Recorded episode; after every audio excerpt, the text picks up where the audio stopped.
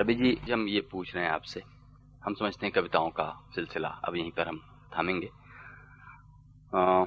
आप जिसको कहते हैं कि कई बार चीज़ें जैसी हैं, उनसे अलग जो आपकी कल्पना में और आपकी आपकी जो निजी धारणा में जिस तरह हैं, उन्हें आप ज़्यादा तरजीह देते हैं, बल्कि चीज़ें जैसी हैं होती होंगी वैसी मतलब। जैसे कि कल जिगर मुरादाबादी का किस्सा सुनाते हुए आप कह रहे थे कि हो सकता है कि ये आपने उसे गढ़ा हो।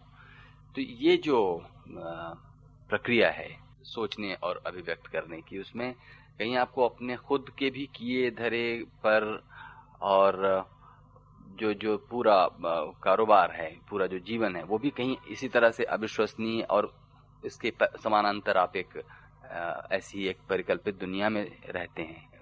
क्या आपका कहना है?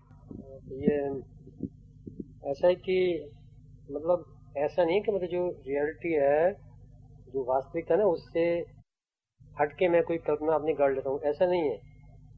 उसका कारण है कि मानसिक वो जो है ना मतलब मेरी मानसिक बनावट ऐसी है, वो उसका कारण ये कि बचपन से सब निराश था ना। बचपन से मैं बहुत इंट्रोवर्ट किस्म का लड़का था। मतलब जैसे कोई मैं खेलता नहीं था, बच्चों, और लड़कों के साथ। उनमें घुलता मिलता नहीं था तो जो मेरे, मैं बूढ़ों के साथ बैठता था, क्योंकि बूढ़े जो ना, वो आध्यात्म के धर्म की बातें करते थे। भले वो नकली होती हो ना। दूसरा, मुझे बूढ़ों के साथ बैठने में कोई ऐसा नहीं बड़ा अच्छा लगता मुझे जो बातें मेरी उम्र के लड़के करते थे, उनसे मुक्ति पाने के लिए शायद मैं उसके उनके साथ रहता था। दूसरा था, पहले बहुत पिटाई होती ना, बचपन में बहुत पीटा जाता था बच्चों को। तो डर बैठ गया था तो मैं सीधे बाहर, किसी से बात नहीं कर सकता था। अपने अंदर सीमित रहना और अपनी इच्छाओं का दमन। मतलब ये हो ना मतलब कुछ भी जो है, जो मैंने कहना नहीं अगर आपने कह दिया तो पिटाई होगी।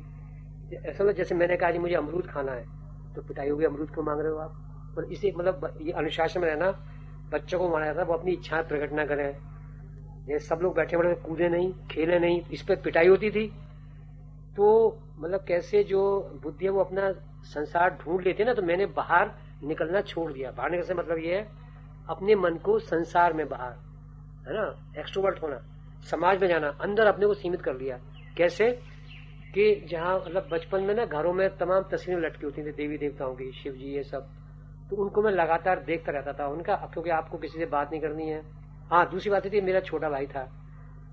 ना? तो वो बहुत उम्र मतलब बहुत बहुत कम अंतर था, दो एक साल का होगा। तो उसको अधिक प्यार किया जाता था। मुझे, मैं बड़ा बड़े हो तो नेचुरली है ना, अब हमें क्या पता, बड़े दोनों बराबर के थे। तो वो मान लो दूध मांग रहा है तो उसको दिया जाएगा। मुझे कहा जाए, तुम बड़े हो, तुम रहने दो। या कोई खिलौना उसने छीन लिया। तो मुझे हर समय अच्छा अब अगर मैं उससे वो छीन मतलब बड़ा उसे छीन लेता हूँ तो मेरी पिटाई होगी कि आप बड़े आपने ऐसा क्यों किया? और उसको अधिक लाड़ किया तो वो छोटा तो मुझे उस भाई से हर समय डर रहता था। वो ये देखता था कि जब इसको बड़े साहब पीटा तो वो भी मुझे पीटने लगता था। तो अजीब, अगर आप उसको मारते हैं तो आप भी फिर पिटेंगे। तो अजीब हालत थी मतलब बचपन में हर समय डर और आतंक रहता था अपने भाई से। और सारे बड़ों से इस बात पे पटाए कि आप बाहर खिड़की पर क्यों खड़े हैं? आप जो ना, यहाँ जो है, आप नहा क्यों नहीं रहे? हैं? या अभी तक सो रहे हो? मतलब हर बार, हर समय पिटाई होती रहती थी। और उस समय क्या होता था कि माता पिता नहीं बोलते थे। मतलब जो और लोग हैं वो मार पीट रहे हैं, इसलिए क्या माना जाता था अभी बच्चे को संभाल रहे सुधार रहे तो उससे इंट्रोवर्ट हो गया ना, अपने में सीमित तो मैं वो कमरे में लेटा रहता था और जो तस्वीरें टंगी उनको देखता रहता था, चित्रों को। उसमें जैसे शिव जी का चित्र है ना, राम राम ये सब होते थे तस्वीरें सब कृष्ण की। तो उनको लगातार देख रहे क्योंकि आपको और बच्चों के साथ खेलना नहीं है। इससे मैं कमज़ोर भी था तो और बच्चे भी आपको मारेंगे घर वाले भी मारेंगे। कमरों में जो चित्र टंगे उनको फिर नकल करना, उनको बनाना। तो कागज़ पे ना चित्र बनाते थे वो तो चित्र बनाने पर भी पिटाई होती थी। मतलब वो ये कहते थे, वो घर वाले कि अंग्रेज़ी पढ़ो और या हिसाब करो बस। ये सब क्या है ना तो कागज़ बिगाड़ रहे हो, रंग बिगाड़ रहे हो। तो चित्र भी मुझे छिप के बनाने पड़ता, अर्थात कमरा बंद करके। अच्छा पहले जैसे आप देख रहे हैं ऊपर और बना रहे तो फिर पकड़े जाएँगे। तो मुझे उस तस्वीर को आँखों में भर लेना होता था, जैसे मैं सड़क पर जा रहा हूँ। तो सिनेमा के पोस्टर लगे होते थे तो दिलीप कुमार राजकुमार राज कपूर, नरगिस, इनकी तस्वीरें लगी हुई हैं। उसको मुझे बनाना है घर जाकर तो याद कैसे रहेगा? तो मुझे अपनी स्मृति में भर लेना हूँ रेखाओं को मतलब कहाँ गर्व है, कहाँ गोल है, कहाँ लंबा है मतलब उसके कपड़े, दिलीप कुमार के, उसका हेड उसके बाल, हर चीज़ को बार बार ध्यान से देखना। मतलब इसलिए ऑब्जर्वेशन बहुत तगड़ा हो गया। और ये बात किसी को पता न लगे। हमारा भाई साथ जा रहा है स्कूल तो वो घर में बता देगा या बताएँगे। तो ये सब काम छुप के करना और फिर कमरा बंद करके उस तस्वीर को बनाना घर जल्दी से आगे। मधुवाला की तस्वीर सोरैया की तस्वीर। उस समय के तो मैंने मैंने कभी सिनेमा नहीं देखा। तो ये सिनेमा से प्रेम इस तरह का था जो कि तस्वीरों को देखकर अखबारों में देखकर और इन सब काम छुपा के करना था। तो जो छोटा भाई था वो जासूसी करता वो देखता रहता था ये का, इसने कब क्या बनाया वो बताता था तो वो तस्वीर फाड़ दी जाती थी और पिटाई होती थी फिर। तो इस तरह का एक माहौल था। तो वो अब क्या हो गया कि मतलब मैं जरा भी बाहर किसी से बात नहीं कर सकता मतलब। है ना? इतना तो कल्पना में जीने का स्वभाव हो गया। तो ऐसा मतलब लड़का आदर्शवादी होगा। कल्पना में आप तस्वीरें देख रहे हैं छुप छुप के बना रहे हैं। और जो भी काम है, वो छुप के करना मतलब गोपन बहुत हो गया। तो इस तरह स्वभाव बन गया। तो जब और समझदार हुई तो मतलब मैं जैसे बाज़ार से सब्ज़ी नहीं ला सकता था। अर्थात सब्ज़ी लेने के लिए आपको पूछना होगा, आलू क्या भाव है? तो उसका तो मुझे शेर क्या है? मतलब उस समय शेर होता था ना, पाव। इनमें क्या फ़र्क है, ये नहीं मालूम। मतलब व्यवहारिक आदमी था। इसलिए नहीं मालूम कि उनकी ज़रूरत ही नहीं पड़ती थी। मैं बाहर निकल मतलब अपने में सुकड़ा हुआ, अपने कमरे में बंद तो उसमें सबसे सुरक्षित था पढ़ना। तो आप कविता पढ़ते रहे कहानी पढ़ते थे इसलिए साहित्य मेरा वो था वो था बचपन से पढ़ने का शौक और तस्वीरें बनाने का।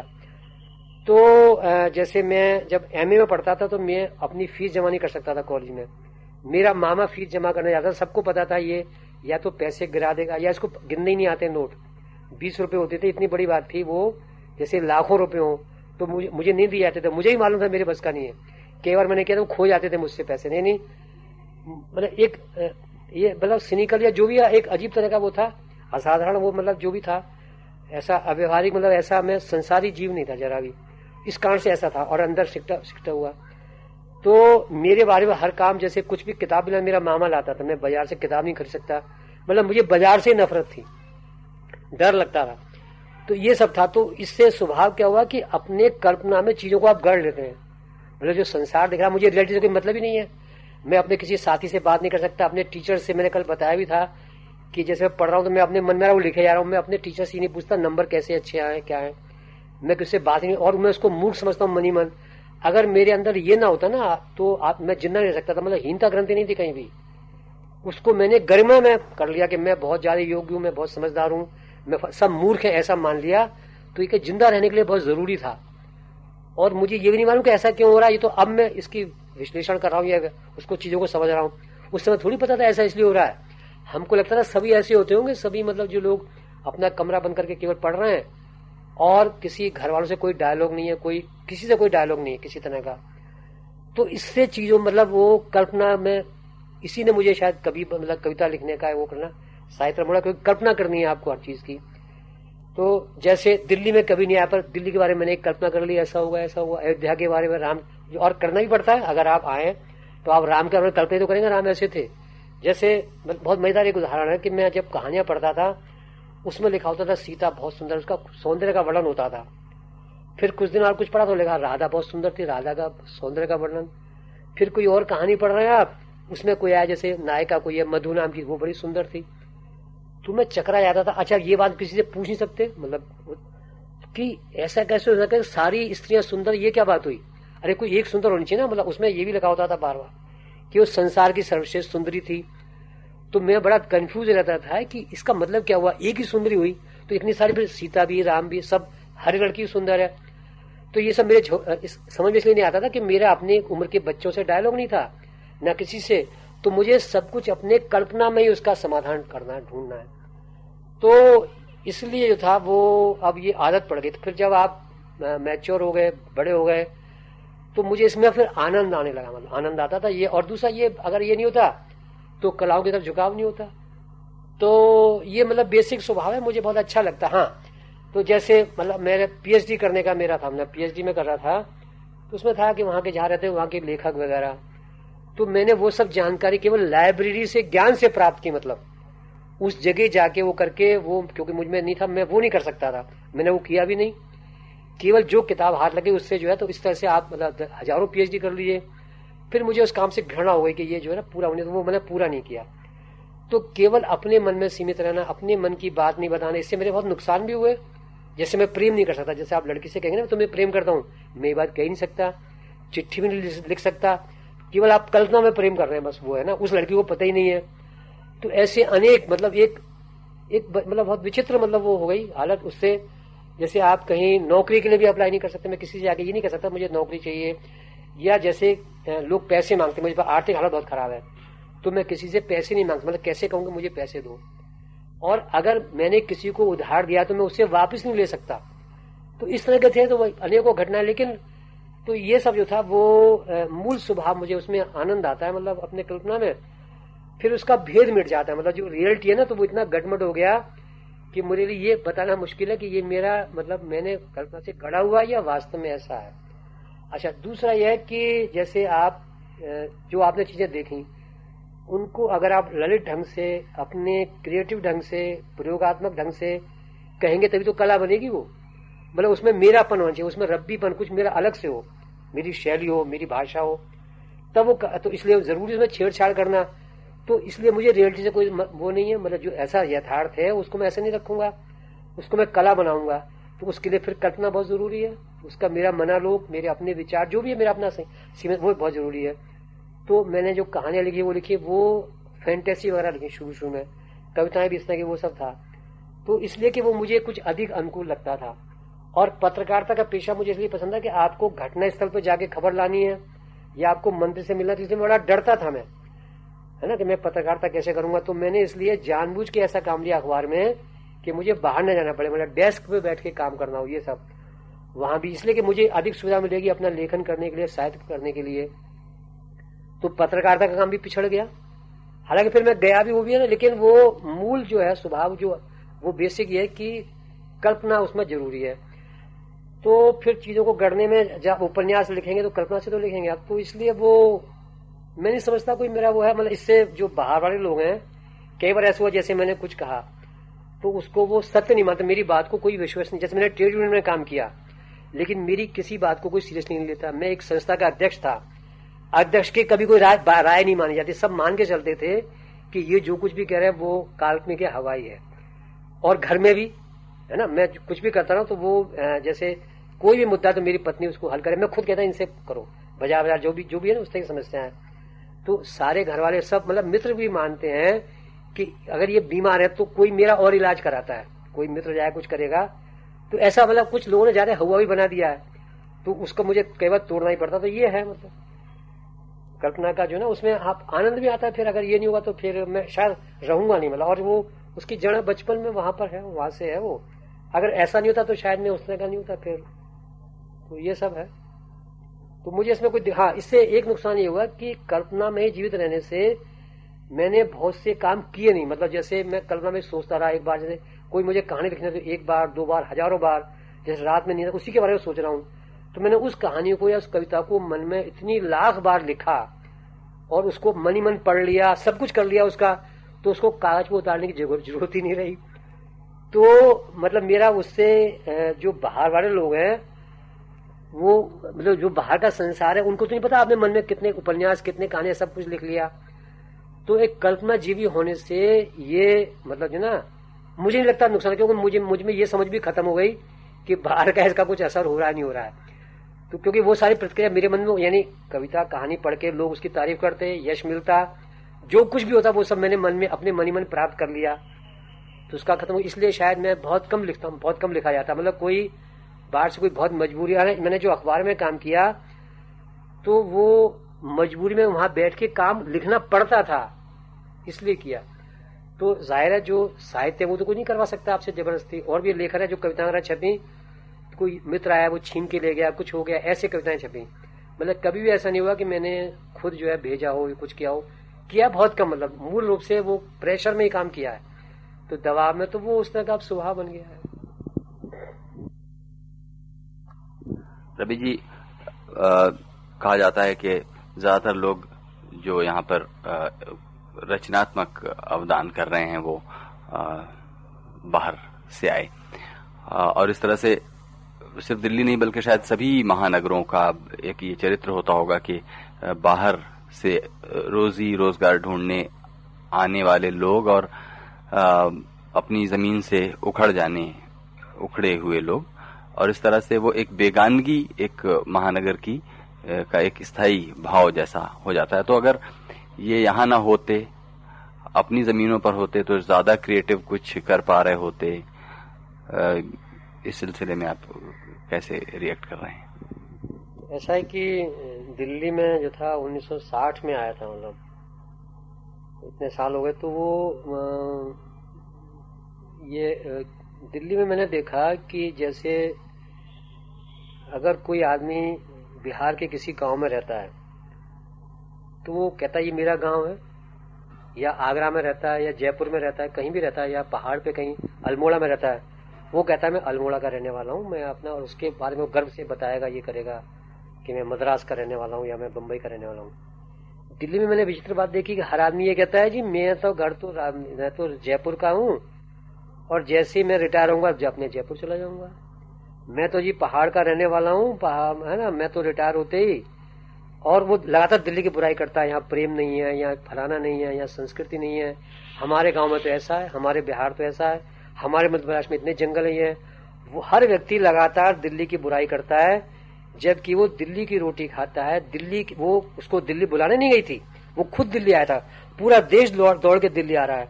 और हर व्यक्ति इस दिल्ली को बाज़ार कहता है, मंडी कहता है, और उससे घृणा करता है। अच्छा फिर मज़ेदार बात है कि आप लगातार जीवन भर घृणा करते हैं कि हम दिल्ली में नहीं रहेंगे। मैं अपने सागर चला जाऊँगा, मैं अपने जो ना पटना चला जाऊँगा, मैं कलकत्ता चला जाऊँगा, मैं रामपुर चला जाऊँगा, लखनऊ चला जाऊँगा, लेकिन कोई भी जाता नहीं है। मैंने किसी भी व्यक्ति को जाते नहीं देखा, वो अपने बच्चों को ये रखता है, यहाँ मकान बनाता है, रिटायर हो गया। अरे भाई, तुम जाते क्यों नहीं हो? फिर लगातार गाल क्यों दे रहे हो? एक भी व्यक्ति अपने गाँव लौट कर नहीं जाता ना कोई अपने सागर जाता, ना कोई जयपुर जाता, ना कहीं नहीं जाता, वो यहीं रहता है। और फिर भी लगातार और कहता, मैं दिल्ली वाला नहीं हूँ। और जिस घर को वो छोड़ दिया है है ना, अगर उसको प्रेम होता तो वहाँ जाता क्यों नहीं है? वहाँ वहाँ पर वो स्त्रियाँ क्यों नहीं पैदा करता? वहाँ वो ऐसे काम क्यों नहीं ढूंढता या काम के, अगर मारे कुछ तो करता, कुछ भी नहीं करता वहाँ। उसने गाँव तक नहीं आता, जहाँ ज़मीन है, सब कुछ है। इसी दिल्ली शहर में जहाँ नाले हैं, गंदगी है, प्रदूषण है, जिसकी लगातार बुराई करता है, यहीं पर शादियाँ करता है, यहीं मकान अपने बच्चों को भी यही रखता है। तो मुझे इससे बड़ी घृणा मतलब है मतलब इन व्यक्तियों से ना, ये एक नया और कविता में बहुत चला है। हमारी कविता हिंदी की जो है उसमें, मेरा घर, में लौट के चला जाऊँगा। अरे भाई, जाओ, कौन रोक रहा है? रघुवीर शाह ने पूरी किताब लिख दी, दिल्ली मेरा प्रदेश उदय प्रकाश चीख चीख के कहते हैं, जी, मैं तो वहाँ चला जाऊँगा। मंगलेश डबराल जिसको देखो। अरे भाई, आपकी आँखों में यानी वो जिस घर को आपने छोड़ दिया, जहाँ पर जन्म तो हुआ ना, वहाँ आपने पढ़ाई भी नहीं की। वहाँ पर आप गए भी नहीं, झांकने भी नहीं आते, आपके माता पिता मर गए, उनको भी आप देखने बस केवल मृत्यु पे गए। तो और आपका इलाज आप माता पिता का यहाँ कराया, बच्चों को सब कुछ यहाँ किया, और उससे इतनी घृणा तो ये सब बनावटी मुझे लगता है कृत्रिम। इसलिए मेरी पीढ़ी में अकेला मैं हूँ जो दिल्ली से प्यार करता है। इस बात से मुझे, मेरी पीढ़ी के सारे लोग मुझसे घृणा, नफरत करते हैं। उदय प्रकाश नाराज़ हो गए ना इस बात पे। अरे भाई, आपको अपना गाँव प्यारा है सीतापुर। तो मैं मैं दिल्ली से प्यार क्यों नहीं करूँ? मतलब मैं आपसे पूछ के करूँ प्यार? अगर मान लीजिए तो दिल्ली है, मान लीजिए मैं, आप कैलाश के लिए दीवाने हमारे तमाम जो दक्षिण पंथी हैं मानसरोवर के लिए दीवाने हैं। और जो ना, जैसे हमारे बाहर से जो लोग आए जैसे ईसाई है, उसको तमाम वो इसराइल के बारे में सोचता रहता है, यरूशलम के बारे में, है ना, जैसे मुसलमान है वो सऊदी अरब के बारे में, मक्का, मदीना के बारे में। तो मैं दिल्ली से प्रेम क्यों नहीं कर सकता? जिसमें रहता हूँ यानी आप मुझे इसलिए घृणा करते हैं कि मैं अपने जिस शहर को छोड़कर आया, उसके, उससे मैं प्रेम नहीं कर रहा, दिल्ली से कर रहा हूँ। और आप उसका लगातार कविता में उसका ज़िक्र करते हैं, बातों में करते हैं, वहाँ पर झांकने में नहीं जाते, दो दिन भी वहाँ नहीं रहते आप। है ना? उसका आप शोषण कर रहे हैं, उस जगह का जो आपका जन्म स्थान है, उसको कविता में आप भुना रहे हैं, कहानी में भुना रहे हैं, उसका वो करके अगर वो नहीं होगा तो आप ये दिल्ली के साथ ऐसा क्यों नहीं करते? अब दिल्ली से मुझे प्यार क्यों है? जैसे राजेश जोशी है, उनका एक होशंगाबाद है, उनका एक भोपाल है। ठीक है है ना? रेणु जी है, उनका अपना पूर्णिया एक है। अरे, मेरा कुछ है ही नहीं।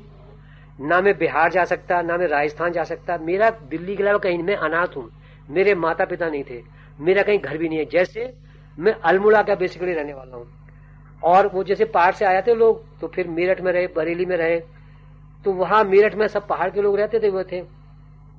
तो मेरे मन में पहाड़ के प्रति, अल्मोड़ा के प्रति एक बड़ी रोमांटिक भावना थी और मुझे, मेरे बताया भी चाचा ने, पिता वगैरह ने कि ऐसे हमारा गाँव, हमारा घर, ये सब, उसके मतलब ना वो सारे वो डिटेल्स वो सब मेरे स्मृति में थे।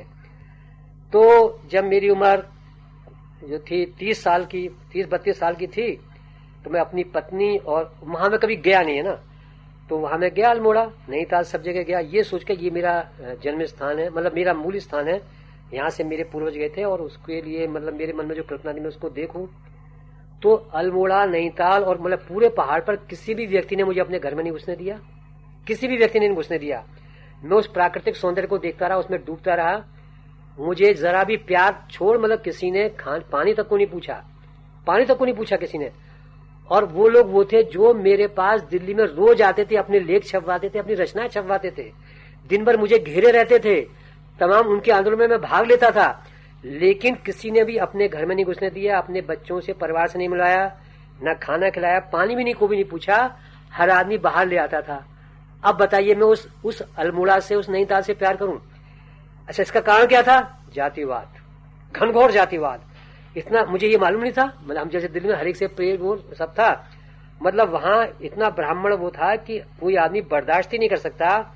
जब तक आपकी जाति नहीं पता, आप उसकी ब्राह्मण नहीं है, उच्च कुल के, वो अपने घर में कैसे ले जाए? तो मुझे अब बताइए उस आदमी की हालत क्या होगी। मैं कैसे उसको करूँ? मतलब जो रोमांटिक प्रेम था बोला, एकदम स्वप्न भंग हुआ, जब मैं लौट कर आया, तब लोगों ने बताया, तुम्हारी जाति के कारण ऐसा हुआ। तो अच्छा और छोड़िए अच्छा मेरठ में मैंने जा नहीं सकता, बताया कि वहाँ पर मकान वकान था, वहाँ किराएदार था, उससे ये हुआ तो वहाँ मेरठ जाके क्या करें, वहाँ कोई है ही नहीं। और मेरठ में मैं रहा नहीं, ठीक है, बचपन भी था फिर अलीगढ़ में हमारा नन साल था, वहाँ पढ़ाई लिखाई की, सब कुछ किया। तो अगर मुझे प्रेम होता तो मैं वहाँ से छोड़ कर क्यों आता अच्छा वो भी नाना घर था, वो भी बिक बिका गया, है ना? और हालाँकि अच्छा लगता, वो सब ऐसा नहीं है, घृणा नहीं है। तो ना मैं अलीगढ़ जा सकता हूँ, है ना, जहाँ मैं पढ़ा लिखा, ना मैं मेरठ जा सकता हूँ, जहाँ मेरा बचपन भी था ना मैं पहाड़ जा सकता हूँ, ना मैं बिहार जा सकता हूँ, ना मैं राजस्थान, जैसे कि मेरे और साथी, दोस्त सब जा सकते हैं, जो कहते हैं गए कभी नहीं। तो मैं उसका नाटक क्यों करूँ कि मैं अपने पहाड़ चला जाऊँगा, मैं अलीगढ़ चला जाऊँगा, मैं मेरठ चला जाऊँगा, मैं नाटक नहीं करता। मैं उसी दिल्ली से प्यार करता हूँ जिसमें मैं रहता हूँ। इसलिए अनेक कविताएँ जो हैं, वो दिल्ली के बारे में है, दिल्ली से प्यार करने के बारे में। अगर मिर्ज़ा गालिब और मीर और जौक सब दिल्ली से प्यार कर सकते तो मैं, मेरा प्यार करना अपराध है। मतलब मेरे समझ में नहीं आती बात ये। मंगलेश डबराल और उदय प्रकाश को बहुत नागवार गुजरती है बात कि मैं दिल्ली के प्रति इतना दीवाना क्यों? अरे जब दिल्ली के एक करोड़ की जो आबादी है, सवा करोड़ की आबादी है। सवा करोड़ की वजह से हर आदमी दिल्ली से नफरत करता है। हर व्यक्ति, और वो इसका शोषण कर रहा है, उससे पूरा फ़ायदा उठा रहा है। और यहाँ से छोड़कर नहीं जाता। मैं अकेला व्यक्ति हूँ जो उससे प्यार करता है। मतलब जिसकी मैं, जिसने मुझे रोटी रोजी दी, जिसने मेरे मतलब मुझे मुझे आदमी बनाया, जिसने मुझे, अगर खाना नहीं होगा, मकान नहीं होगा, घर नहीं होगा, परिवार नहीं होगा तो आप क्या, कुछ नहीं होंगे? मैं उस अलीगढ़ को लेकर क्या करूँ? मैं उस पहाड़ को लेकर क्या करूँ, जो मुझे पानी को भी नहीं पूछ रहा है, जहाँ केवल मेहमान के लिए जाए। तो मैं अलीगढ़, वो दिल्ली से जो मैं प्यार करता हूँ, वो मैं प्रेमिका से भी अधिक, पत्नी से भी अधिक, बच्चों से अधिक मुझे प्यारी लगती मतलब इसकी सारी गंदगी, इसकी सारी बुराइयाँ, इसके सारे प्रदूषण, इसकी सारी महँगाई, सब कुछ मुझे बहुत प्यारा लगता मैं इसके बिना रह नहीं सकता। मतलब तो हाँ खैर, ये तो अपनी रिजी बात होगी अब आप कह रहे थे कि वो जो दिल्ली का जो चरित्र है ऐसा क्यों है कि हर आदमी से घृणा वणा करता है, वो सब है? तो ये दिल्ली का पुराना अपना जो ना, ये वो है कि मतलब अब पता नहीं इंद्रप्रस्थ कहा था कहते हैं कि यही इंद्रप्रस्थ था कहीं पर। और हसनापुर तो मेरठ के पास है तो ये महाभारत से जुड़ा हुआ मतलब है, इलाका है। असल में तो कुछ कहा नहीं जाता खांडावन यही था। तो ये जो मतलब जो शहर था, वो ऐसा शहर था, जो अगर अतीत में हम देखें तो घृणा के उस पर टिका हुआ था, घृणा के उससे। यानी इंद्रप्रस्थ हस्तनापुर के खिलाफ है। तो लड़ाई होती है। भाइयों में लड़ाई है। मतलब चचेरे तेरे भाइयों में और हस्तनापुर को जीतने के लिए, इंद्रप्रस्थ को जीतने के लिए। और जो कुरुक्षेत्र में तो इसकी जो ज़मीन है वो ही कहीं घृणा पर, उस पर टिकी हुई है, लड़ाई पर, युद्ध पर। प्रेम का उसने से वो नहीं है। जैसे कि पाटलिपुत्र, या जैसे कि लखनऊ, है ना? या अनेक शहर है, जैसे मथुरा या काशी। तो दिल्ली जो है ना, उस तरह से नहीं है और वो टिकी हुई कहीं उस पर पौराणिक काल में ये हो गया। महाभारत के समय में। उसके बाद हम देखते हैं कि दिल्ली फिर कहीं है नहीं। जब यानी फिर बड़े शहर थे, मथुरा था, काशी था, अयोध्या, ये बड़े शहर थे। तो जब मुसलमान यहाँ आते हैं, इस्लाम के लोग आते हैं, तब इम्पोर्टेंट शहर हुए बदायूं, बरन अर्थात बुलंदशहर और भटिंडा और कोल, जिसको अलीगढ़ कहते हैं। ये शहर मतलब उनके हुए, उन्होंने मतलब यहाँ पर अपनी छावनी बनाई, यहाँ पर है, और दिल्ली उनमें से एक है। तो पृथ्वीराज चौहान के समय में थी, लेकिन वो कोई इतना बड़ा मतलब उस समय जो इम्पोर्टेंट शहर थे, वो कन्नौज था कान्य कुब्ज और या राजस्थान में, है ना, वो राजस्थान में उसके नाना वगैरह थे। तो दिल्ली में उनमें से एक था, लेकिन वो कन्नौज की तरह से महत्वपूर्ण नहीं था दिल्ली। इसको महत्वपूर्ण बनाया मतलब मुसलमानों ने आकर। जब उन्होंने यहाँ पर अलाउद्दीन खिलजी ने अपनी राजधानी बनाई तो मेहरौली के पास, तब ये तो फिर हम ये देख रहे हैं कि ये ऐसे लोग हैं जो इसके मूल निवासी हैं, अर्थात तुर्क या मुस्लिम जो है जो अफ़गानिस्तान से आए, उसको अपने अफ़गानिस्तान की याद आ रही है, अपने तुर्किस्तान की याद आ रही है। वो दिल्ली में अजनबी है। जैसे बाबर है, वो वहाँ से पिट कर आया, हार कर आया है वहाँ से, है ना? तब उसने आगरा में राजधानी बनाई, फिर बाद में हुमायूं के समय दिल्ली में तो ऐसे लोगों का शहर है, ऐसे लोगों ने आबाद किया, जो बाहर से आए हैं, उनकी स्मृति में, जैसे बाबर की स्मृति में हमेशा समरकंद है या ताशकंद है, और सबकी स्मृति में कहीं वो है है ना? लेकिन वहाँ वो जा नहीं सकता। जाएगा तो मारा जाएगा। बाबर के तमाम शत्रु थे, वहाँ से हार कर आया था वो। ऐसे ही अलाउद्दीन खिलजी हो, या कुतुब ने कोई भी हो वापिस नहीं जाएगा वो। वापिस कहाँ जाएगा? तो उसकी नियत ही यही है। लेकिन उसकी, यानी बाबर ने भूर भूर तारीफ़ की है वहाँ की, जैसे दिल्ली में ऐसा नहीं है ऐसा नहीं है, हिंदुस्तान में वहाँ की तारीफ़ उसकी स्मृति में तमाम हो रहता तो उसकी नकल पर उसने कश्मीर में कुछ बनाए बाग बाग जहांगीर ने बनाए, जो कि तुर्किस्तान जैसे हों, जैसे ताशकंद जैसे और समरकंद जैसे हों तो उनकी स्मृति में कश्मीर को डेवलप किया शुरुआत उसने की। मतलब आगरा में जो उसने बाग बाग बनाए, बाबर ने, वो वहीं की स्मृति में बनाई, ईरान की स्मृति में और हुमायूं का मकबरा, वो सब ईरान की तरह से बनाए गए। तो उनकी कल्पना में कहीं कोई और है तो इस चीज़ को आज भी देखिए, हमारी पीढ़ी के लोग उसी मन मनस्थिति में ये दिल्ली का चरित्र है। तो जो यहाँ पर राज कर रहा है, यानी वो बाबर जा नहीं सकता, वो हुमायूं जो भाग के फिर उसको वापस आना पड़ेगा। वो जा नहीं सकता यहाँ से, उसको यहीं रहना है। इसी शहर को उसको अरब बना देना इसी को तुर्की बनाना है, इसी को ताशकंद, समरकंद, बुखारा बनाना है, इसी को और वो उसको लेकिन स्मृति में कहीं और तो ये ये जो इसका स्वभाव है तो ये सब चलता रहा मुगल काल तक। फिर अंग्रेज़ आते तो वो लगातार अंग्रेज़ जो ना, वो लगातार उनकी कल्पना में यूरोप है।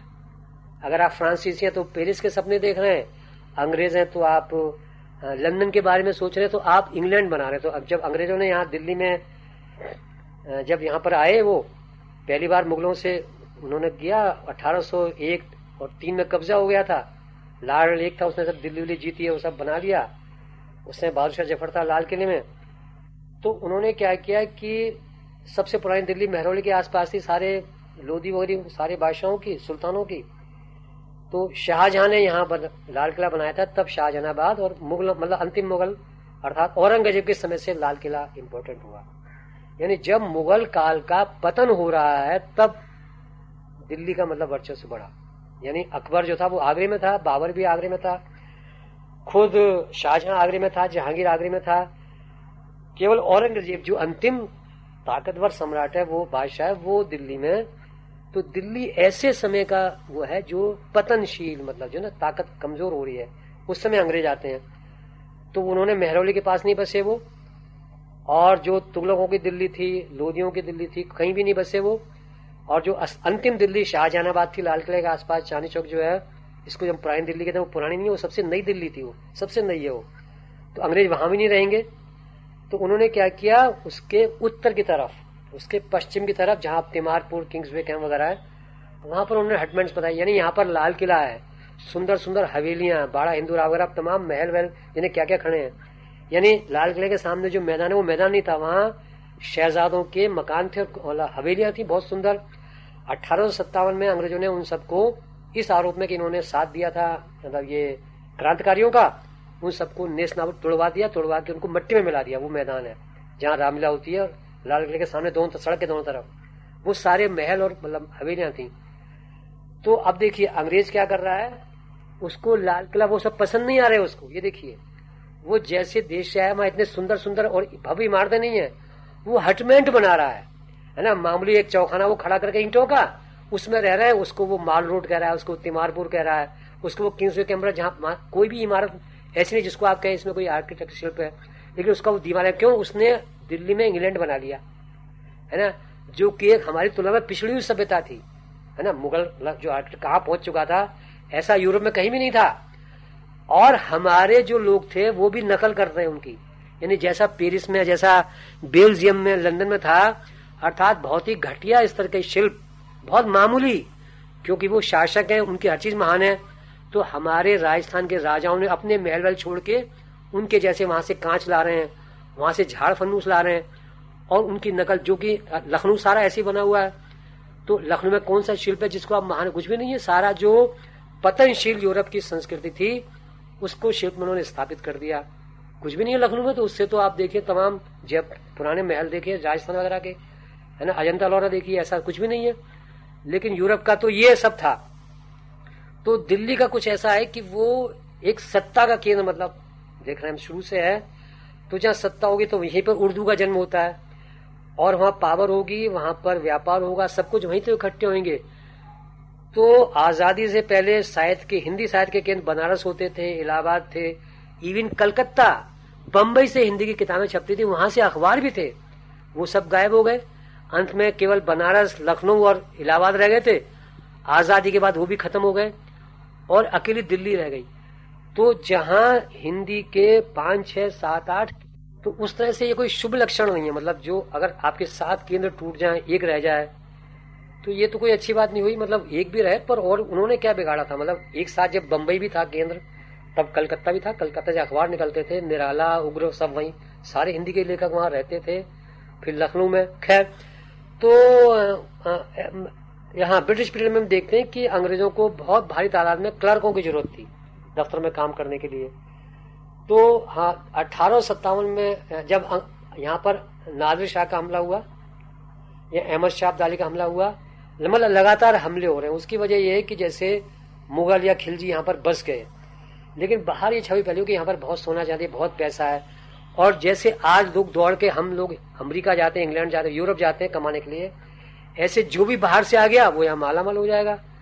और क्योंकि वो सत्तारूढ़ वर्ग का है मतलब उनके जो खानदान है, वो यहाँ शासन कर रहे हैं तो कोई भी जैसे आप अरब से आए आप ईरान से आए हैं तो आप बेहतर नस्ल के हैं तो आपको फ़ौरन काम मिल जाएगा। सारे लोग बाहर से आए थे तो वो लोग हमले भी करते हैं, वैसे नौकरी के लिए भी आ रहे हैं, और ऐसे बस गए। तो जब लगातार हमले हो रहे जो दिल्ली के मूल निवासी अब क्या करेंगे? तो लोग लगातार यहाँ से भागते थे, है ना? तो यानी केवल मतलब जैसे आगरा से इसलिए भागे थे कि आगरा का पतन हो गया, जब राजधानी दिल्ली हो गई तो गालिब को यहाँ आना पड़ा, मीर को यहाँ आना पड़ा जौगरा सब यहीं पर थे। तो जब नादिर शाह का हमला हुआ और अंग्रेज़ अंग्रेज़ तबाही का अठारह में गदर हुआ तो सारे शायर, सारे लेखक, पत्रकार सब जो है, वो भाग भाग कर कहीं और भाग रहे हैं, वो हैदराबाद गए, वो लखनऊ गए, वो रामपुर गए तो अब संस्कृति के केंद्र लखनऊ, रामपुर और हैदराबाद हो गए। है ना? दिल्ली नहीं रहेगा, क्यों नहीं रहेगा? यहाँ लगातार हम, अब अंग्रेज़ आ गए तो अब अंग्रेज़ी पढ़नी करनी है। तो जो उर्दू में शेरो शायरी कर रहा है, वो कैसे करे अब? अब मीर मीर गालिब गालिब तो है नहीं। और ना लाल किले में वो दरबार है, खुद बादशाह ज़फ़र की हालत खस्ता है, उनको खुद पकड़ के गिरफ़्तार करके ले गए। तो और उनको मारेंगे लोगों को। तो संस्कृति के केंद्र रामपुर हो गया, हैदराबाद हो गया, और वहाँ पर पावर भी है, जैसे हैदराबाद का निज़ाम। वो बार बार दिल्ली आता था। उसने कभी भी दिल्ली पे कब्जा नहीं किया। वो मुगल बादशाह की रक्षा करता था निज़ाम। और मुगल बादशाह उसको खिताब देता था कि आप जो है ना, मेरे वज़ीर आज़म हो, है ना? उसको निज़ाम मुल्क, अर्थात तुम मुल्क का निज़ाम करो, अर्थात तुम प्रधानमंत्री हो। और एक वो एक कागज़ होता था, और बादशाह बहुत कमज़ोर था। हैदराबाद का निज़ाम जाता गद्दी पे बैठ जाता उसको उतार के। पर ऐसा नहीं होता था। ये देखिए, कितनी मज़ेदार बात है। वो ताकतवर है, उसने सारी दिल्ली को सबको जीत लिया, सब आसपास का इलाका। जीत के फिर बादशाह को वो सब दे के अपना टैक्स वैक्स और वापस हैदराबाद लौट गया। जब ऐसा हो गया तो पूना से मराठे आते थे फिर। वो भी ये सब करते थे, भरतपुर लूटते थे, आगरा लूटते थे। इवन उन्होंने लाल किले पे वो किया। लाल किले के अंदर जो दीवाने खास है दीवाने आम और खास उसकी छत चांदी की बनी हुई थी। तो उन्होंने उसको मराठों ने छत तोड़वा दी वो। चांदी से सिक्के ढाल दिए अपने, है ना?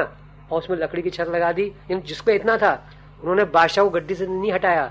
उन्होंने फिर उसको टैक्स वैक्स दिया खिराज दिया, और उससे बोली, वही पदवी ली कि हम भी मतलब निज़ाम मुल्क, अर्थात हम प्रधानमंत्री हैं तो दो प्रधानमंत्री हो गए। और ये करके वो फिर लौट जाते थे। फिर जैसे अब्दाली वगैरह कहीं बाहर से हमला होता था तो बादशाह हैदराबाद से बुला रहा है, निज़ाम को बुला रहा है, उनको बुला रहा है।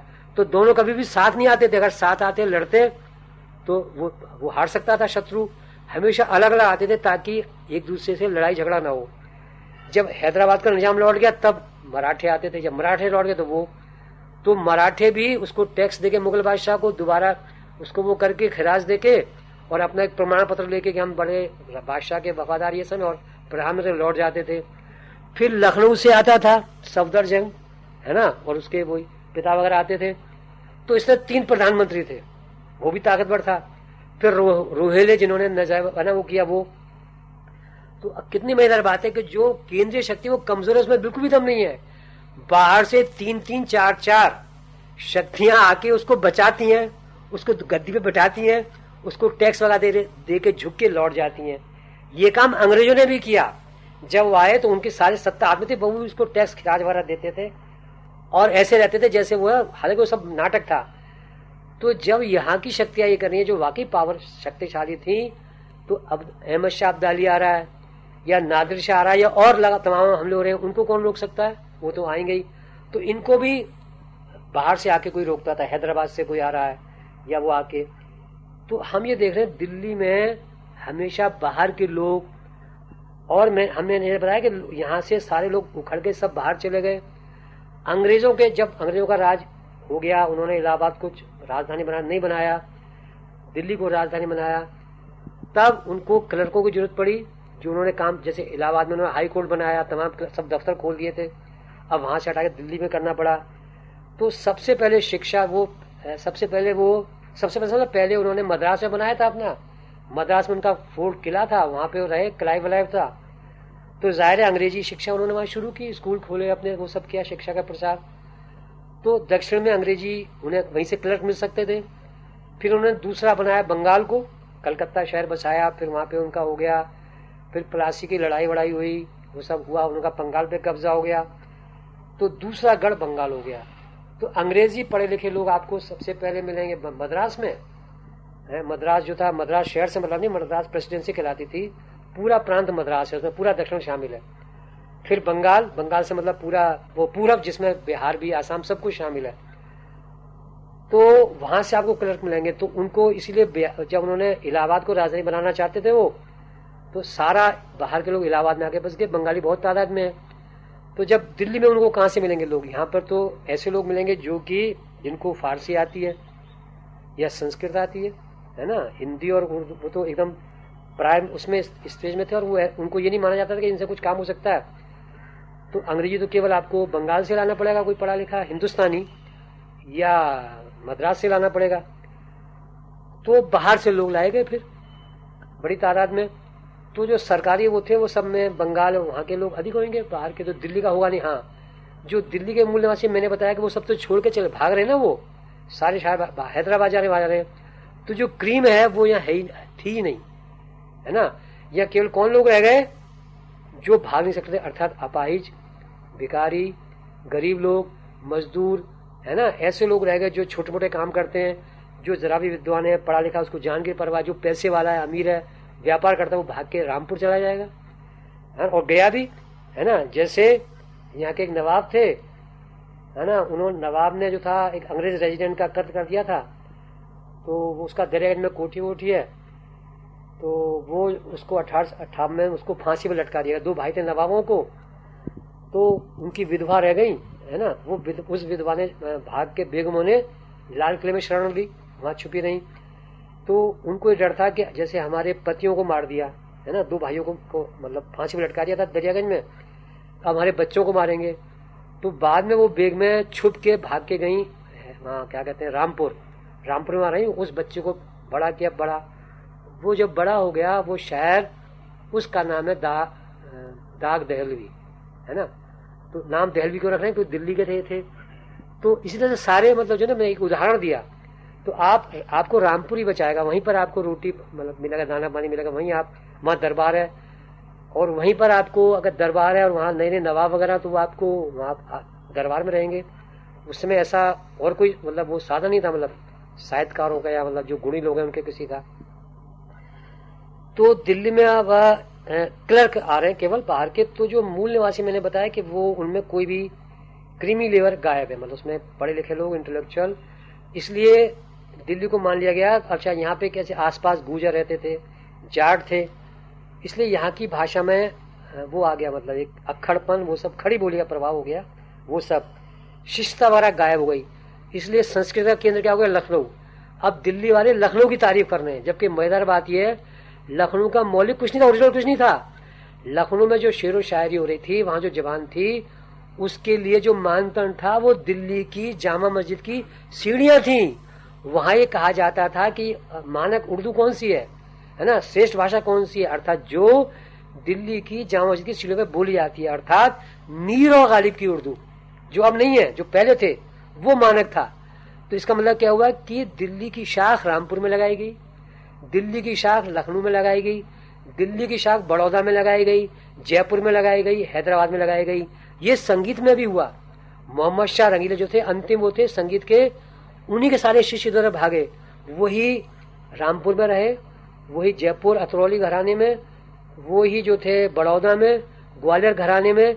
अगर मोहम्मद शाह रंगीले नहीं होते तो इसलिए दिल्ली सबका मूल वो था। और लेकिन वहाँ रह नहीं सकते तो सारे संगीत जितने भी हुए हैं उनके सब का शुरुआत मतलब उससे पहले का हमें पता नहीं है। तानसेन के समय से होता ना तो उसका है नहीं। मोहम्मद शाह रंगीले के बाद का रिगार्ड मौजूद है संगीत में। पता है सारा ना, वो अपनी परंपरा बताते भी है। तो सारे खानदान, संगीत के सारे घराने, उनके मूल पुरुष दिल्ली में थे, अर्थात तानसेन बैजूबार जो भी फिर अंतिम जो है वो मोहम्मद शाह रंगीले। सादा रंग, आला रंग वगैरह जो है ना, और उनका घराना, भले वो रामपुर हो, या किराना घराना हो, यानी कितनी छोटे किराना, संगीत में मशहूर ग्वालियर हो तो कोई और जगह इंपॉर्टेंट हो, यही कलाओं में हुआ, चित्रकला में, कविता में, कहानी में, हर जगह ये हुआ। उपन्यास अब लखनऊ में लिखा जाएगा, जो भी हुआ। तो इसलिए जो एक वैक्यूम मतलब दिल्ली में पैदा हो गया। अच्छा अब जो बाहर से लोग आ रहे हैं, वो बंगाली बोलता है, बंगला आती है उसको। या वो तमिल बोलता है, या वो कन्नड़ बोलता है ना तो वो यहाँ के उसमें मिक्सअप नहीं होता। यहाँ के जो मूल निवासी हैं, वो रह गए केवल। इसलिए आप पुरानी दिल्ली अगर जाए तो मैंने बड़ा इसमें कभी काफ़ी खोजबीन की भी थी। तो ज़्यादा दिल्ली के रहने वाले नहीं, वो कहते हैं बाहर से आते अर्थात गुड़गांव को मानते हैं वो। जिससे मिले कि हमें गुड़गावा का रहने वाले थे, यानी हरियाणा में कहीं मूल है उनका। ज़्यादातर गुड़गावा में ना। और इसलिए दिल्ली के जो लोग थे, वो पुराने मूल निवासी, जैसे चांदी चौक के सीताराम बाज़ार के लोग, मैंने देखा कि वो कोई तीज त्योहार करना, वो गुड़गांव जाते थे, बच्चे का मुंडन होना हिंदुओं में। तो गुड़गांव में जाके करते थे। बच्चे को जो शिक्षा देते हैं, उस समय कोई संस्कार होता है तो वो गुड़गांव में जाके मतलब हरियाणा में जाके करते थे, दिल्ली में नहीं करते थे, उसको इतना पवित्र मानते थे। और और मेहरौली जाना, ये सब। खैर, मालूम तो दिल्ली में था। तो जैसे सैर के लिए महरौली आ रहे हैं। तो मैंने मूल में देखा तो अर्थात कहीं ये था कि या तो कोई कोई बचे ही नहीं, जो है वो अपने को मूल दिल्ली वहाँ का मान रहे हैं, हरियाणा का, गुड़गांव का। और जो यहाँ पे अब पावर में है, जो शक्ति में है, जो संस्कृत के क्षेत्र में है, वो लोग या तो बंगाली है या आंध्र के हैं, या तमिल है, या तेलुगु के हैं। है ना? और बाकी वो तो बाद में हौले जैसे राजस्थान में शिक्षा होगी या यूपी में होगी, वो बाद में आएँगे जब वहाँ शिक्षा का प्रचार होगा। शिक्षा से मतलब अंग्रेज़ी शिक्षा, है ना? तो फिर वहाँ के लोग भी आने लगे। और अब राजधानी हो जाने से अंग्रेज़ों की तो वो फिर बाहर के लोग आने लगे। तो इसलिए दिल्ली का स्वरूप हो गया कि जो बाहर से आया, वो यहाँ रहेगा। अच्छा एक बात और थी कि जो संस्कृति है, वो तो रामपुर चली गई। वो तो चली गई क्या कहते हैं, लखनऊ या हैदराबाद। लेकिन दिल्ली का जो मूल निवासी है, उसको ये माना जा रहा है कि हमने वहाँ से लिया है। मतलब जो जो लखनऊ का निवासी, लखनऊ का उर्दू बोलने वाला है, रामपुर का, वो दिल्ली की तरफ़ देख रहा है। तो दिल्ली वाला इस घर में चू रहता था फ्यूडल घर जब आप देखे, जो जमींदारा में होता है, हमारा बड़ा ऊँचा खानदान है। तो दिल्ली वालों को ये गर्व है कि हम बड़े ऊँचे हैं, अर्थात हमने इतने साल राज किया है। तो वो उत्तर प्रदेश वालों को यूपी वाला कहते थे बहुत घृणा से। ये यूपी वाले इनको कुछ नहीं आता, है ना? ये वो, उनको गवार। अच्छा अब देखिए, ये क्या है कि हमेशा ये दरबार रहा है तो किसान है तो वो घृणा का पात्र है। मजदूर है तो घृणा का पात्र है। महान कौन है? श्रेष्ठ कौन है? दरबारी। अर्थात आप दरबार में या तो सिपह सालार है, कोई आप मनसबदार है, आपका ये मनसब है, आप दरबार में जो है खुशामद करते हैं। तो एक ऐसा आदमी जिसका कोई आर्थिक आधार नहीं है, जो उत्पादन नहीं कर सकता, न करता है, उत्पादन करने वालों से घृणा करता है, वो तेली से घृणा करता है, लोहार से घृणा करता है, ये सब, इसलिए वो पूरे उत्तर प्रदेश से घृणा करता है। क्योंकि वहाँ से वही लोग तो आएँगे तो वो यूपी वाले क्यों उसको अपने को श्रेष्ठ मानता है? कि मैं तो उस नस्ल का हूँ जहाँ पे कभी औरंगज़ेब था, जहाँ पर कभी फलाने फलाने बादशाह थे, अंग्रेज़ थे जबकि रियलिटी में है नहीं वो। शासन तो अब बंगाल का आदमी और वहाँ का कर रहा है क्लर्क। तो वो क्लर्क भी नहीं है। वो दिल्ली का मूल निवासी, क्योंकि वो पढ़ा लिखा नहीं है, पढ़ता भी नहीं था वो, है ना? पढ़ाई की उसको ज़रूरत ही नहीं थी। क्योंकि अभी तक हमने देखा कि आप बुखारा से आए, है ना? या आप ईरान से आए तो इसी आधार पे आपको वज़ीर हो गए आप, है ना? जैसे नूरजहां का बाप, है ना? आप अफ़गानिस्तान से आए, है ना? आपको जो ना, आप जो ना फलाना मनसब मिल गया, आपको हैदराबाद का नवाब बना दिया गया। है ना, मुगलों के काल में। तो कोई ज़रूरत नहीं थी पढ़ाई लिखाई की। फिर हम बाद में भी देखते हैं कि आप जो ना शेरो शायरी कर रहे हैं, दरबार में चलेगा राजा खुश हो गया। आप बहुत बड़े पतंग उड़ाते हैं तो आप हो गए। आप आप, उड़द की दाल बहुत अच्छी बनाते हैं, आप दरबार में हो गए। मतलब हज़ारों आप इस तरह के खानसा में खाना पकाने वाले ऐसे ऐसे रोटी बनाने वाले, किस रोटी बनाता है एक आदमी? रोज नहीं बनाता। उसका दो तीन साल बाद रोटी बनाने का नंबर आता है। एक आदमी पराठा बनाने का एक्सपर्ट है। और बादशाह के खाने में हज़ारों तरह के होते हैं। उनको खा तो नहीं सकता, एक दो खाता है। उसको पता ही नहीं, एक पूरा दरोगा जो जो खाने का इंतज़ाम करेगा। तो क्यों? क्योंकि आप तेहरान से आए, कहीं बाहर से आए तो आप चीनी ढंग का फलाना व्यंजन बनाते हैं। तो इसमें पढ़ाई लिखाई, आपकी उसकी की ज़रूरत ही नहीं है। तो दिल्ली में वो संस्कार मौजूद थे। अर्थात फ्यूडल हैंगओवर था यहाँ के मूल निवासियों में, कि हम तो महान थे, इतना हमने शासन किया पूरे देश में। है ना? हमने पूरे राजस्थान पे शासन किया, पूरे बंगाल पे किया ये साले अंग्रेज़ क्या है? ये बंगाली क्या होता है? ये यूपी वाला क्या होता है? ये तो हमारे गुलाम है। जबकि वास्तव में वो शासक नहीं थे, कुछ नहीं थे। है ना? वो तो उनको क्या नौकरी मिलती थी? चपरासी। मैंने देखा ऑल इंडिया रेडियो में चपरासी मेरे सारे रिश्तेदार वगैरह, या मामूली बहुत लोअर ग्रेड के क्लर्क तो हाई स्कूल से ज़्यादा पढ़ते ही नहीं थे। तो जो उसमें एंट्रेंस से मैट्रिक कहते थे जो मैट्रिक किया, वो भी पंजाब यूनिवर्सिटी से है। यहाँ शिक्षा का कोई ढांचा भी नहीं था। दिल्ली में जो पढ़ाई थी, वो पंजाब से गवर्न होती थी। और ये पंजाब का अंग, उस अंग भी था। अर्थात दिल्ली का अपना कुछ था ही नहीं। सब गायब हो गया ना? सब कुछ चला गया। और यहाँ का मूल निवासी उस हैंगओवर में घूम रहा है। है, मस्त है। इसलिए वो पढ़ता नहीं, लिखता नहीं। हाँ वो क्या करता था? मैंने खुद देखा। यानी हम जो थे, जब हम पढ़ते थे हम जैसे, मैं अलीगढ़ का रहने वाला था। तो हमारी पीढ़ी के सारे बच्चे ना पढ़ाई लिखाई में रहते थे। है ना? जैसे वो सिनेमा देखना बुरा माना जाता था। वो अपने और कोई जैसे कुछ पैसे मिले उसको तो या तो वो सिनेमा देखेगा छुप के या वो कुछ खाएगा, आइसक्रीम खा लेगा, चाट खा लेगा कुछ खा लेगा कुछ खाने की चीज़, मिठाई खा लेगा। हमारे सारे यार दोस्त ये सब। मैंने दिल्ली में आके ये पहली बार देखा कि मेरा एक छोटा भाई था मतलब मौसेरा, मुश्किल से दस बारह साल का, उसको चवन नहीं मिलती थी तो वो आइसक्रीम नहीं खाता था, है ना? ना उसने कभी कोई चाट नहीं खाता था, कोई भी खाने की चीज़ मतलब बच्चों से कुछ ना। वो क्या करता था उस चाराने से अपने जूते में पॉलिश करा रहा है। मेरा तो मैं औरों को भी देखा। है ना? जो मेरी बराबर के उनके मैं नौजवान था लड़के थे तो मैं जैसे कोई किताब खरीद रहा हूँ या कुछ सिनेमा देख लिया खाने पीने की वो उस पर खर्च नहीं कर रहा है। वो अपने कपड़ों पे प्रेस करा रहा है। है ना? कपड़ों पे धोने पर। ये मिले बड़ी और मेरा वो मज़ाक उड़ा था मैं यूपी से आया था। मैं कपड़ों पे ध्यान नहीं देता था। जैसे भी कपड़े क्या मैं, एमए पास अकेला था। तो उनके लिए आश्चर्य की बात थी तो कहते थे एमए पास तो कोई तमीज कुछ भी नहीं है। अर्थात जूतों पे कोई ध्यान नहीं है, क्यों करे पॉलिश कपड़ों पे ध्यान नहीं है। तो अर्थात वही देखिए फ्यूडल मेंटेलिटी यानी सारा अपनी जो है, सारी ताकत का मतलब वो पढ़ते लिखते नहीं थे। उस लड़के ने जो मेरी बराबर तो मैंने कहा उसने हमेशा थर्ड ईयर पास हुआ। मैं पढ़ाई के लिए, मैं उससे बात नहीं कर सकता क्योंकि उस पढ़ाई लिखाई में रुचि नहीं, वो हमेशा ये बात करता था कि किस दुकान में क्या बिक रहा है है ना? कौन से फ़ैशन का ये आ गया। और जिसका मानसिक बिल्कुल इल्ले था मतलब नील था, सारे ऐसे थे मतलब यहाँ के नौजवान। तो मैंने देखा, जब बच्चा जो जूते पॉलिश करा रहा है और बड़े शांत से उसको देख रहा है और उसको जूते को संभाल संभाल के रख रहा है, जूता खराब ना हो जाए। मेरे बराबर नौजवान है, केवल कपड़ों में ध्यान रख रहा है, कभी ये नौजवान, हम कभी ध्यान नहीं देते थे इस पर तो ये बहुत विचित्र बात थी। तो ये फ्यूडल वो था मतलब उनके उसमें क्या था कि हम श्रेष्ठ हैं क्यों श्रेष्ठ है कि हमारे कपड़े साफ़ है। हमारा शहर बड़ा है इतना बड़ा शहर भी कोई नहीं था। तो उनको इस बात पे गर्व था कि हमारे बस में शहर बस चलती है उस बस में आप नहीं चढ़ सकते, उसमें इतनी भीड़ होती आप गिर जाओगे और हम भी गिर जाएँगे, उन्हें इसमें दुख नहीं हो रहा। और जो है, शहर में इतनी भीड़ है चोट लग रही है, आप जा नहीं सकते, इसमें वो गर्व कर रहे हैं। हमारे लिए परेशानी परेशानी आती है कि सड़क पर नहीं चढ़ सकते आप, और बस में नहीं चढ़ सकते। तो जो चीज़ उसके हाथ में नहीं केवल शान, है ना? इसमें वो रह रहा है फ्यूडल में।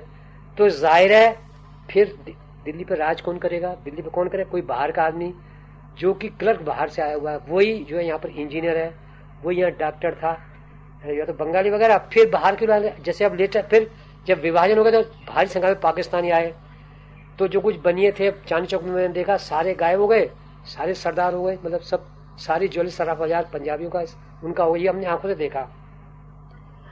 तो दिल्ली वाले पहले भी नहीं थे और बाद में भी नहीं थे। उसके बाद हमने ये देखा कि, जो जिस पंजाबी ने, जिस शरणार्थी ने सामान बेचता था उसने दुकान लगाई, फिर उसका होटल हो गया, दस साल बाद उसके मकान हो गए कई कई, वो प्रॉपर्टी डीलर हो उसने वो व्यापार करना छोड़ दिया। फिर वो सारे के सारे साठ के दशक में देखा, बहुत संख्या में इंग्लैंड जा रहे थे दौड़ दौड़ के मतलब इवन बड़ा मशहूर था, कोई बड़ा ही है कोई लोहार है, इंग्लैंड हमने खुद आँखों से देखा जा रहे थे, पूरा पूरा पंजाब खाली हुआ, पूरी दिल्ली। तो फिर एक वैक्यूम हो गया, एक जो सत्ता जो जिसके हाथ में कब्जा था, वो गायब होने लगा यहाँ से। तो लेकिन मूल निवासी फिर भी वापस नहीं आए। फिर बिहार के लोगों ने इसको भरा। बिहार में जो अराजकता हुई, वहाँ के लोग आने लगे। तो ये ये यहाँ पर ये मतलब ये पूरा बैकग्राउंड है। तो दिल्ली का जो बाहर से आते हैं, वो इसलिए उनके मन में कहीं पुरानी वो रहती है, अपने मूल निवास से आई हुई। वो वहाँ जा नहीं सकते। ये रियलिटी है, इसको स्वीकार करना चाहिए। ना वो जाते हैं। और दिल्ली का मूल निवासी अब भी ऐसे ही है। अच्छा अब वो गायब हो गया है। वो इतना अल्पसंख्यक हो गया पुरानी दिल्ली में बहुत छोटी संख्या में, जिन लोगों के मैंने बारे में बताया वो अब भी ऐसे ही है, उसी तरह के हैं ना? अब भी पढ़ाई लिखाई का रिवाज नहीं, वो अपने बच्चों को नहीं पढ़ाते आप देखिए सारे स्कूल वगैरह देखिए, वो सारे ऐसे लोग दिल्ली में बाहर से आए मतलब पूरी दिल्ली पर बाहर से आए लोगों का, अब उनको बाहर का, वो यहीं के लोग, जैसे मैं खुद, मैं भले दिल्ली का मानता हूँ, पर मैं हूँ तो बाहर का ही मूल रूप से। पर ये अलग बात है, मुझे दिल्ली अच्छी लगती है, प्यार है उससे। तो लेकिन वो दिल्ली वालों का हैंग ओवर अभी तक टूटा नहीं है मतलब उनसे आप वो इतने घृणित, इतने मतलब अपने में मगन फ्यूडल वो हैं उनको बोलने की तमीज नहीं है, तहजीब से बात नहीं कर सकते वो। वो बदतमीज से बात करते हैं। यानी एक मैंने देखा, साठ साल, सत्तर साल के बूढ़े हैं, जब वो हमारे घर जाते थे वहाँ यूपी में, वो सब लोग पाउडर लगाने पे घंटों मेकअप कर, उनका रंग काला, भुजंग। केवल मेकअप पे हम ऐसा नहीं करते थे। ये फ़र्क था मतलब। केवल जो था, है ना, ये अब भी बरकरार, वो अब भी ऐसे ही है। तो उनमें जो ना, वो जबकि सारी सभ्यता, सारी संस्कृति, दिल्ली में सारी सत्ता, सब कुछ आर्थिक व्यवस्था, सारे रोज़गार सब पे उन लोगों ने आगे किया जो बाहर से आए पहले भी किया था, अब भी उन्हीं के हाथ में और मूल निवासी तो अब नज़र भी नहीं आते, कहीं भी नज़र नहीं आते वो, इतनी कम संख्या में तो ये है। ये आपको जो लेखन और पत्रकारिता का जो काम आपने किया, और अब जबकि आप रिटायर्ड एक समय गुजार रहे हैं तो आपको क्या लगता है कि आपके करने से चीज़ों में कोई बदलाव आया है या जो कुछ भी किया और जैसे आप सोचते थे कि हाँ मतलब कभी जब आप कहते हैं कि गांधी का आदर्श लेकर आप दिल्ली आए, तब से लेकर अब में जो ग्राफ है, वो क्या कहता है कि मुझे लगता है कि मेरा निरंतर विकास हुआ है ना। जैसे एक तो मुझे रिटायरमेंट जैसा नहीं लगता। हम्म। उसकी वजह जैसे आप नौकरी करते तो मैंने नौकरी की तरह नौकरी नहीं करता था। मतलब हमेशा तरह के कोई मुझे निकाल दी, इस तरह के मैं करता था काम वाम। जैसे नवाटे इतना बड़ा अखबार तो मैं छुट्टी मांगने नहीं जाता था। मतलब मैं जैसे मैंने बताया ना, मन हुआ मेरा तो मैंने एक कागज़ पे लिखा, मैं लखनऊ जा रहा हूँ, उसके संपादक उसमें डाल दिया, चला गया। तो मुझे नहीं निकाला उन्होंने हाँ कहते भाई, निकाल तो देंगे ना तो वो किसी ने नहीं निकाला, कुछ भी नहीं।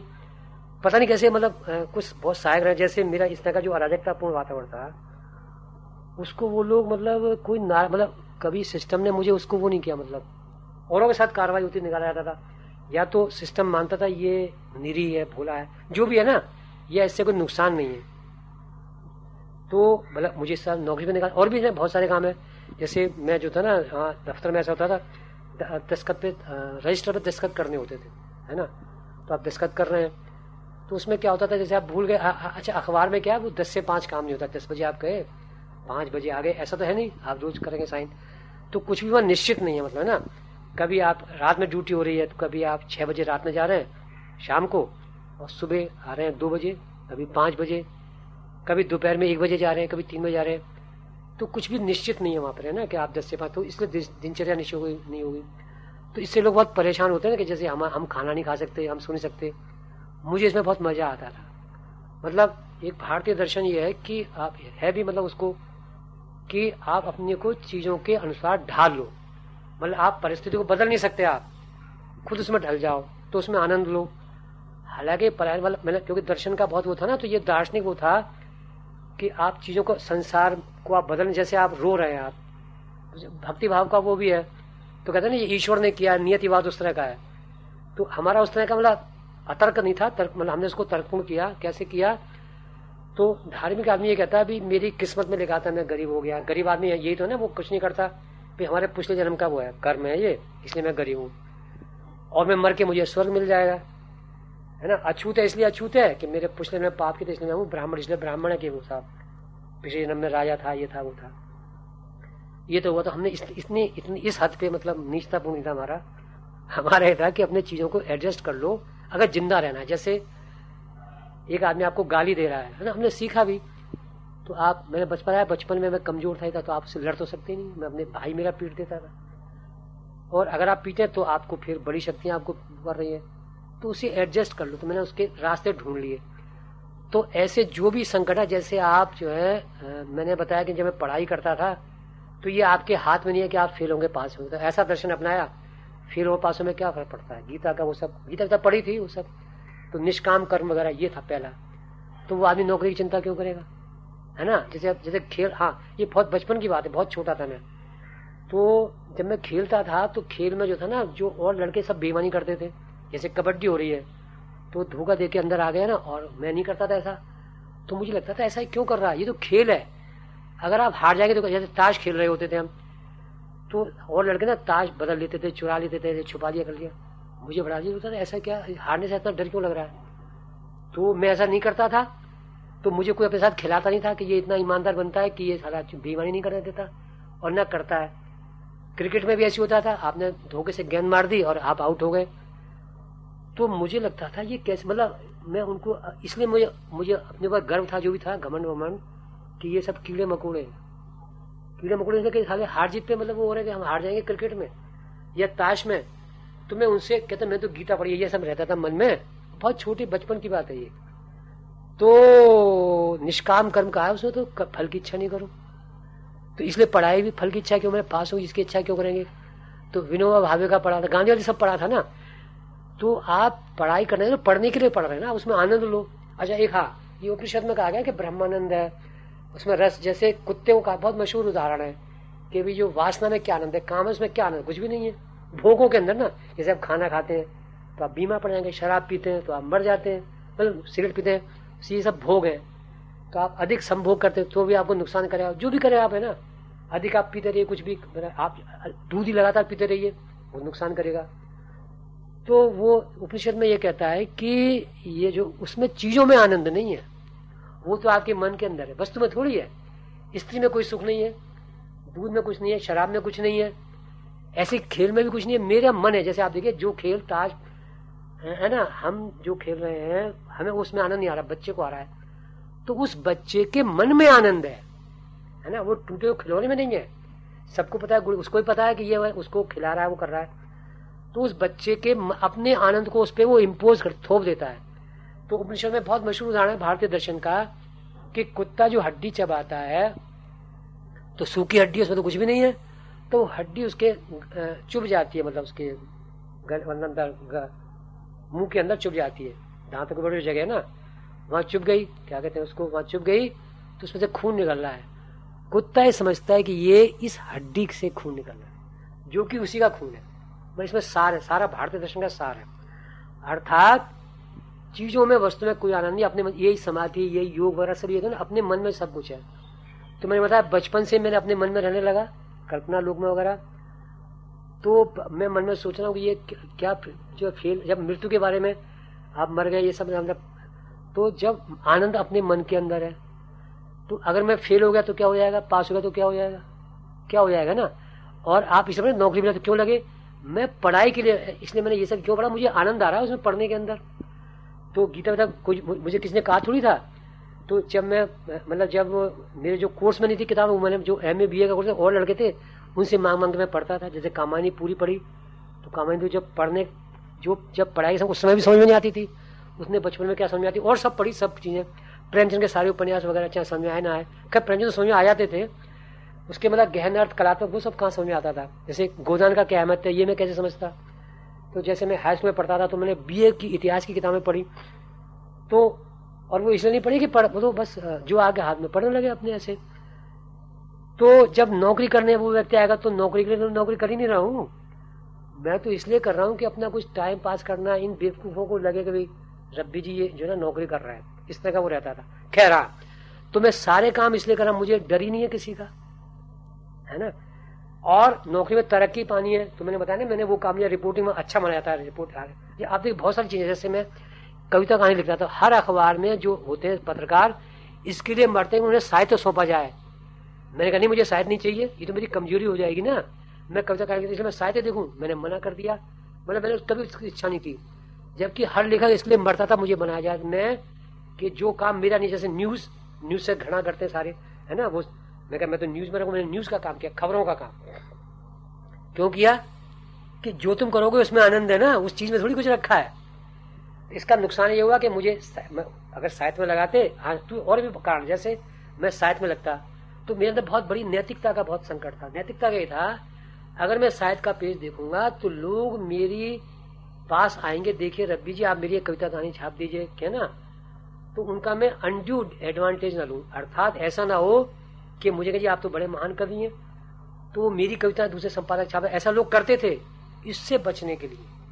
यानी नेगेटिव जब मैं खबर का काम करता हूँ, मेरा शायद से कोई संबंध नहीं है तो मेरी कोई कविता कहानी नहीं छापेगा। ये सोच के भाई इनसे मुझे ये फ़ायदा होगा। ये बेसिक चीज़ थी। तो मैं साहित्य का वो पेज क्यों देखूँ? साहित्य साहित्य का पेज मेरे उनसे संबंध होंगे, सबसे लेखकों से। वो तो मेरे वैसे थे ही। अब वो मुझे प्रेशर डालेंगे आप तुम्हारे दोस्त हैं। उसमें कमज़ोर घटिया लेखक भी थे। उनसे बचने के लिए भी। और था भी बहुत घटिया निकल बहुत खराब रचनाएँ छपती थी। तो उनसे अब कैसे बचेंगे? वो आपके मित्र हैं आपसे शराब पी रहे हैं, आपको घुमा रहे हैं। भाई रघुवीर साहब तो मुझे ले जाकर नहीं घूमेंगे। मैं नया लड़का था, ना अज्ञे ना रेणु, ना निर्मल, मुझे उन्हें अलग से पढ़ना पड़ता था। सारे लोग नए नए लोग थे, जो नया जरा दिया वो एकदम रघुवीर साहब वहीं थे रघुवीर साहब सब लेखक मेरे साथ काम करते थे। सर्वेशा सक्सेना, श्रीकांत वर्मा, है ना? अज्ञे जी वहीं थे, सब वहीं थे रघुवीर साहब तो उनसे मैं वैसे डायरेक्ट मैं इस बल पे क्यों मिलूँ कि मैं नवा टाइम्स में काम करता हूँ, ये करता हूँ? तो वो वो तो मुझे घास डाले मैं उनके बराबर का नहीं हूँ ना, बिल्कुल नया हूँ। तो उसे बराबरी आप कैसे करेंगे? तो जब मैं बाहर जाता हूँ तो मुझसे बिल्कुल नए लोग, जिन्हें अपनी रचना छपन तो मैं उन्हें बता मैं अखबार का काम नहीं करता। तो उनसे मैं मतलब उनसे बचने के लिए ये सब था। तो अगर मैं वो करूँगा, फिर उनसे कैसे बचूँगा? हाँ आपके साथ शराब वही लोग तो पियेंगे जो बिल्कुल नए या जो आपकी पीढ़ी गए हैं। तो ज़ाहिर है उनमें से कोई ना कोई रेणु है, ना कोई निर्बल वर्मा है।